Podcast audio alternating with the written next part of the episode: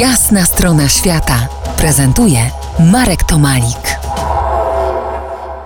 Po jasnej stronie świata Michał Witkiewicz, podróżnik, nauczyciel akademicki, prezes Polskiego Klubu Przygody. Rozmawiamy dziś o Romku Koperskim, który 8 dni temu opuścił nas nagle i niespodziewanie, wybierając się w najdłuższą ze swoich podróży.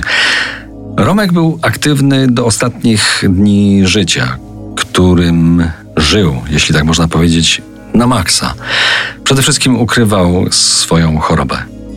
Tak, niewiele osób wiedziało, ja sam się dowiedziałem tak naprawdę od koleżanki i nie wierzyłem do ostatniego momentu, ale pomimo tego, że był ciężko chory na raka, to planował niektóre rzeczy, łudził się, że jednak jeszcze się to może kiedyś da zrealizować.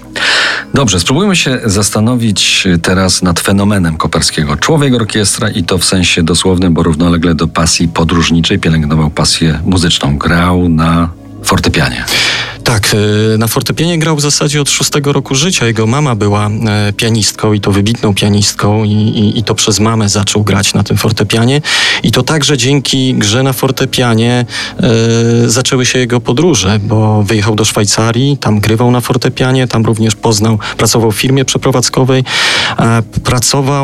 i udało mu się dzięki zakładowi zdobyć pieniądze na pierwszy wyjazd do Syberii. Tak się jego zaczęła przygoda z Syberią. Edi Perek, też podróżnik, napisał w jednym z komentarzy: takich już nie robią. Miał coś zaraźliwego w swej duszy. Potrafił niezwykle skutecznie zapalać do swoich pomysłów, a przede wszystkim skrupulatnie je realizować.